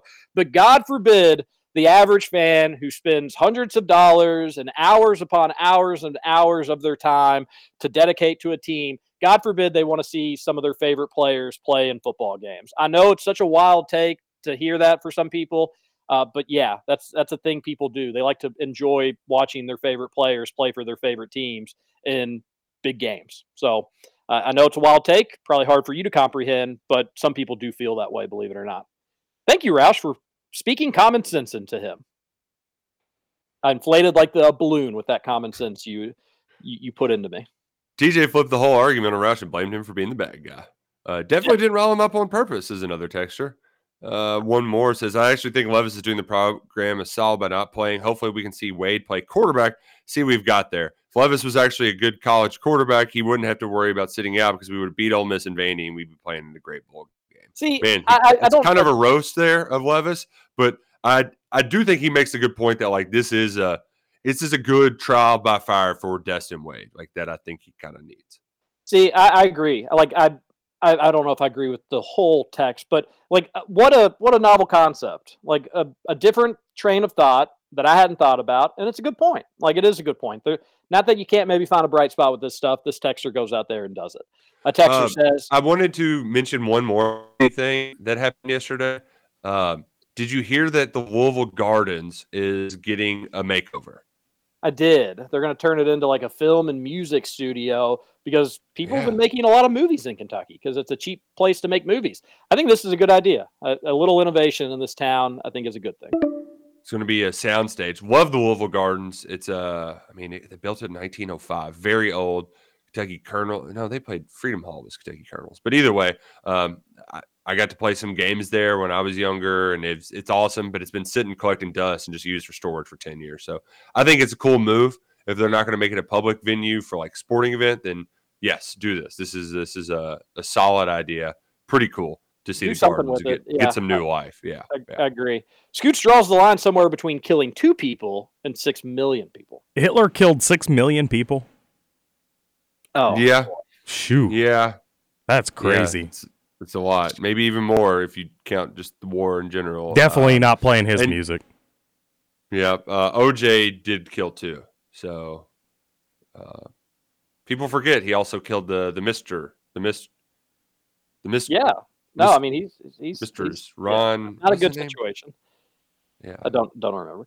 I do want to reiterate: I'm not for sending back a terrorist for a basketball player is fair or whatever, and I actually think that our regime is completely and utterly destroying our country from within. But that text was about all was all about getting back one of our own on such an abysmal charge in the first place. So that was the one that sent in the long text.